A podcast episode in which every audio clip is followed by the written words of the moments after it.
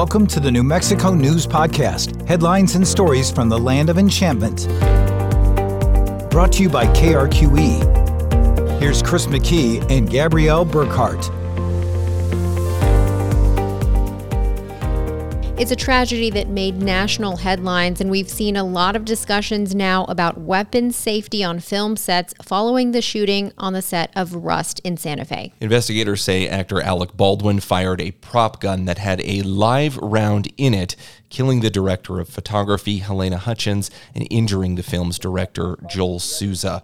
I want to ensure the victims, their families, and the public that we are conducting a thorough and objective investigation. At a news conference on October 27th, Santa Fe County Sheriff Adan Mendoza said authorities were investigating reports that people were allegedly doing target practice near the set. We are aware of those statements and uh, we are investigating um, whether or not that is true or it isn't true.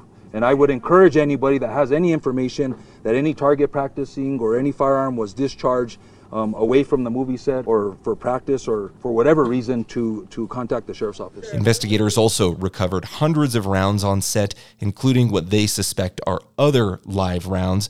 The sheriff said a bullet was found in the film director Joel Souza's shoulder. We would consider it a live round. Um, a bullet live because it did fire from the weapon and obviously caused the death of Mr. Hutchin and, and injured Mr. Uh, Souza. Alec Baldwin posted on his social media There are no words to convey my shock and sadness regarding the tragic accident that took the life of Halyna Hutchins, a wife, mother, and deeply admired colleague of ours. I'm fully cooperating with the police investigation to address how this tragedy occurred. I'm in touch with her husband, offering my support to him and his family. My heart is broken for her husband, their son, and all who knew and loved Halyna. We suspect that there were other live rounds, but that's up to the testing. But right now, we're going to determine how those got there, why they were there, because they shouldn't have been there. This, of course, has focused a lot of attention, not only in New Mexico, but on a national level, about gun safety and the use of weapons when filming movies. We wanted to talk to someone who has knowledge about those issues. Before this happened, you may have not even known what an armorer is. So, here with us to share his insight is a longtime armorer in New Mexico, Corey Wilde. Spent 20 years in the military, at least four years as an armorer in the film industry. Corey, thanks for joining us. They're happy to be here. First, I wanted to maybe hit on one of those things that that Gabby had mentioned there. People maybe not knowing what an armorer is before this. So, what is an armorer, and how do you get that job? As in, what training, qualifications, what does it take? Well, an armorer is, uh, for the most part, responsible for the safe operations of firearms on set which includes advising the directors, the producers, uh, as well as the actors as to what will be uh, portrayed during that scene um, or, or scenes as a whole. Um, and as well as you maintain the inventory of the blank ammunition and the dummy rounds that are, are used on the set. Ultimately, it's the safety piece that is that is the main responsibility of the armor to ensure that the firearms are cleared, that they're safe, and that they are ready to be utilized in a training and or in a uh, in a shooting environment for on set. Correct me if I'm wrong. It seems like it's one of those professions, though, that there's maybe not really a, a, necessarily a school or a trade that you can sort of pick up at a community college for a job like this. It seems like this is more of an apprenticeship kind of job, though. How do you get to be an armor for a film? Well, I can't speak to all of the armorers out there um, as a whole. In my case, I was, for lack of better terms, recruited into the industry. Uh, while I was active duty Air Force, uh, one of my responsibilities was running the uh, small arms training programs for the installation and pretty much anything and everything firearms related.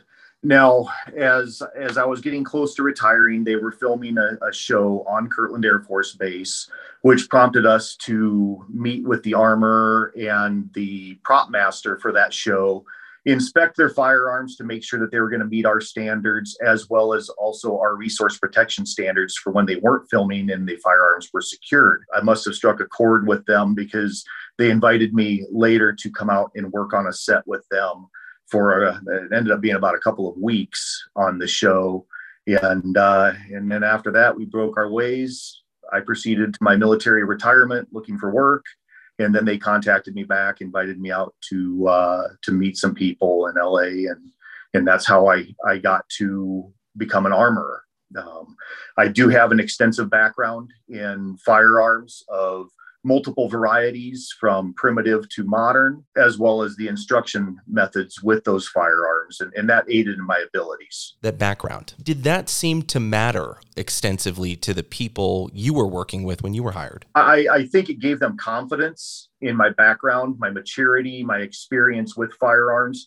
Because not only as an instructor in the Air Force was I teaching people to put bullets downrange onto target, or in the uh, process of protecting themselves. But I also was a part of multiple, um, over many years, of what they call force on force training exercises where you use utilize blank ammunition in a simulated combat roles. Can you explain to us like what is exactly a prop gun and maybe why and when are they used in films versus special effects? First off, I, I don't necessarily like the term prop gun specifically, but uh, for the lack of the terms and for the understanding in industry wide, a prop gun, be a, a firearm, I should say, becomes a prop firearm at the point that it is in the hands of an actor in the process of uh, performing the scene and and going through through that process. Now, a, a firearm in the film industry can be a, a true prop gun where it's a rubber or a replica firearm. You can use airsoft. You can use uh, firearms that are, are fabricated to look like the real thing but don't function as such. And then you have fully functioning firearms that are utilized in, in filming of certain scenes and sets as well. And then you can take those fully functioning firearms in some cases and perform modifications to them to allow them to work with blank ammunition by the blank round firing. And you adjust the firearm so that way it will fire and cycle with the back pressure of the the gases produced by the cartridge when it's fired. What goes into the decision that you know of, you know, by filmmakers to maybe use something like that versus just visual effects? Well, there's a lot of reasons. Um, one, nothing really replaces the aesthetic appearance of a firearm firing a blank round, the smoke that is emitted, the flash that is emitted, the uh, cycling of the firearm, which ejects the brass casings out, and and and on and so forth. Now, if you see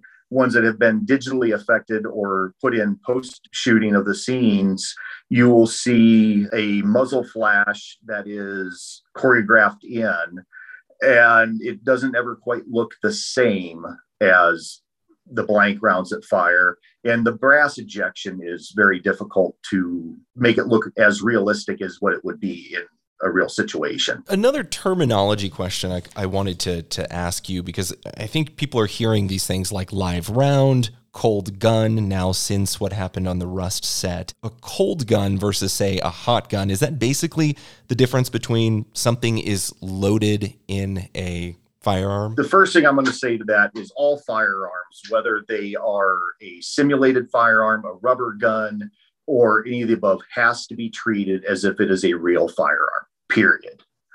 Because whether you know or not, when you pick them up, they have to be treated as such. You have uh, a series of different things. Okay, a cold gun is a firearm that has been deemed and inspected to be free of any ammunition, period and that is going through and inspecting it, inspecting it in a methodical fashion. If it has a uh, safety, you place your safety selector on safe if possible.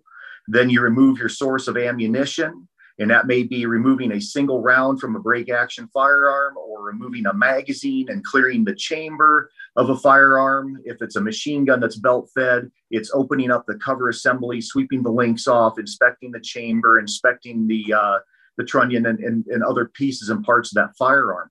And you deem that that firearm is incapable at that time of performing an action by clearing it out. And it always starts with safety first checking your chamber after removing your source of ammunition. And you always do this in a controlled environment. And and so so that's what creates a cold gun. The term a hot gun is on a film set is when they are loaded with blank ammunition. on a movie set or a TV show or that, there is no reason to have live ammunition introduced. No, I, I, said there was a total of 500 rounds of ammunition. That is a mix of blanks, dummy rounds, and what we are suspecting live rounds. For people who aren't familiar with firearms, though, can you tell us what is blank ammunition and can a blank still injure someone on set? Yeah, so I, I'm gonna I will explain to you the difference in live rounds, blank rounds, dummy rounds, etc. Um, a live round is a round that has a projectile, it has powder inside of the casing, and it has a primer. When the primer is detonated, it ignites, it creates a burning of the powder, and it forces through gas pressure the bullet downrange. That is a live round, something that is capable of producing and projecting the projectile itself, the bullet. Now, a blank round, and there are several different types of blank rounds. You have uh, what is most predominantly used a star crimped blank round. And what that has is it has a primer, it has powder inside of the casing, but instead of a projectile, the casing is crimped on the top. And it's, uh, if you look down at it, it looks a little bit like a star. In place of the projectile, you have the crimp, and that creates and holds the powder inside for it to be able to cycle. Blank rounds can and are dangerous. They have to be used in a controlled environment, and you do not aim those rounds in a film setting at someone else. When you utilize a blank round in filming, you find your camera angles that they're going to be shooting from, and you adjust the person that is in the action of shooting that firearm to allow it to look like it is on target on camera, but it is actually not. Uh, it could be a, a, few degrees off depending on the distance that you're shooting and, and your off hold. Then you have another term called a dummy round. And a dummy round is an inert cartridge with a projectile. They do not have a functioning primer and they have no powder inside. It is just a casing with a projectile. And that casing, um, sometimes they're drilled where they're drilled through the side so you can visibly see that there's no powder inside. And then there's also other methods. Um, you can you can buy store bought dummy rounds that are just solid pieces of of aluminum but they're typically red in color or blue or orange in color. So they really don't play well on a movie set unless you go through the process of painting them to look real. But the other uh, dummy round that I'm most familiar with using in the film industry is a uh, it's a casing with a projectile, and if you shake it, you can hear a rattle inside of it. Basically, think of airsoft pellets being deposited inside of the casing instead of powder. So when you shake them, you can hear that they are an inert round, uh, a dummy round incapable of firing. And those are utilized when you're when you're shooting scenes um, with revolvers, close-up actions of semi-automatic firearms or automatic firearms that require you to manipulate the action, and the camera angle is looking in to see that brass go into the chamber. Uh, if you're looking down the muzzle of the firearm from a camera angle, that you can see inside the cylinder of a revolver that there's projectiles and there's casings inside of there. Strictly inventoried when I worked on a set, I knew how many were out at any given moment. I knew what my inventory was, and it, and it is a process of going through before you go out and, and do your scenes and then post scenes also. And you've already talked a little bit about it, but I wanted to dive a little bit more into some of the safety precautions on sets. We know there's a lot of steps that staff is supposed to take when it comes to handling weapons, even prop weapons when filming.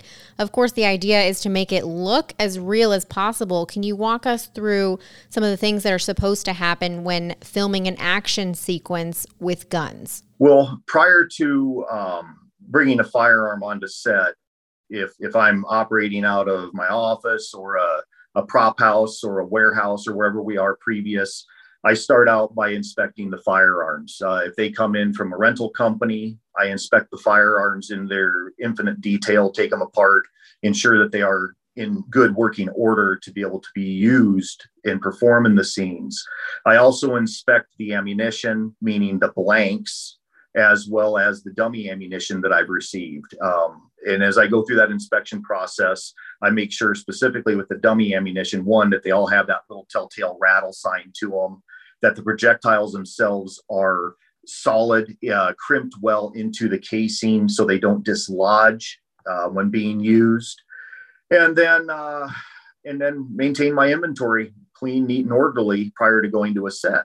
Once I arrive to a set with those firearms, whether it's being under my kept control, if I was bringing in my trailer to perform the show, depending on the size, or if it was something that was being kept on a prop truck inside of a safe, the activity between that point is now inspecting those firearms with a group of people. Multiple individuals have visual proof that these firearms have been cleared and that they're going to be safe for on the scene. And that process is prop master, armorer, first assistant director, first AD, as well as the stunt crew, the typically a stunt coordinator, if available, also is there for that inspection process to make sure that those firearms are clear and safe.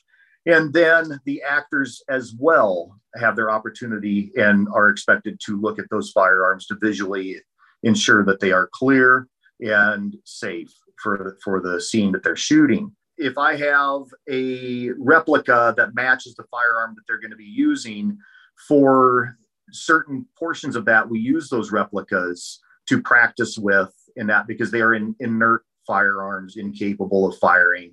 They just there's something for them to hold in their hands and, and, be that prop for that time. Then you when it's up close and shooting that's when you bring the real thing in and that's when you you address to the set when it's coming on that the firearm is cold and cold guns on set. And the armor or assistant armor or prop master designee that are all trained, they're all eyes on set. You know, you're, you're keeping a focus on what's going on. Um, if there's firearms on set, the and they're not locked up and put away appropriately, the armor doesn't get a break. They don't get the opportunity to go use a restroom or go eat chow or go over to the crafty and get some food.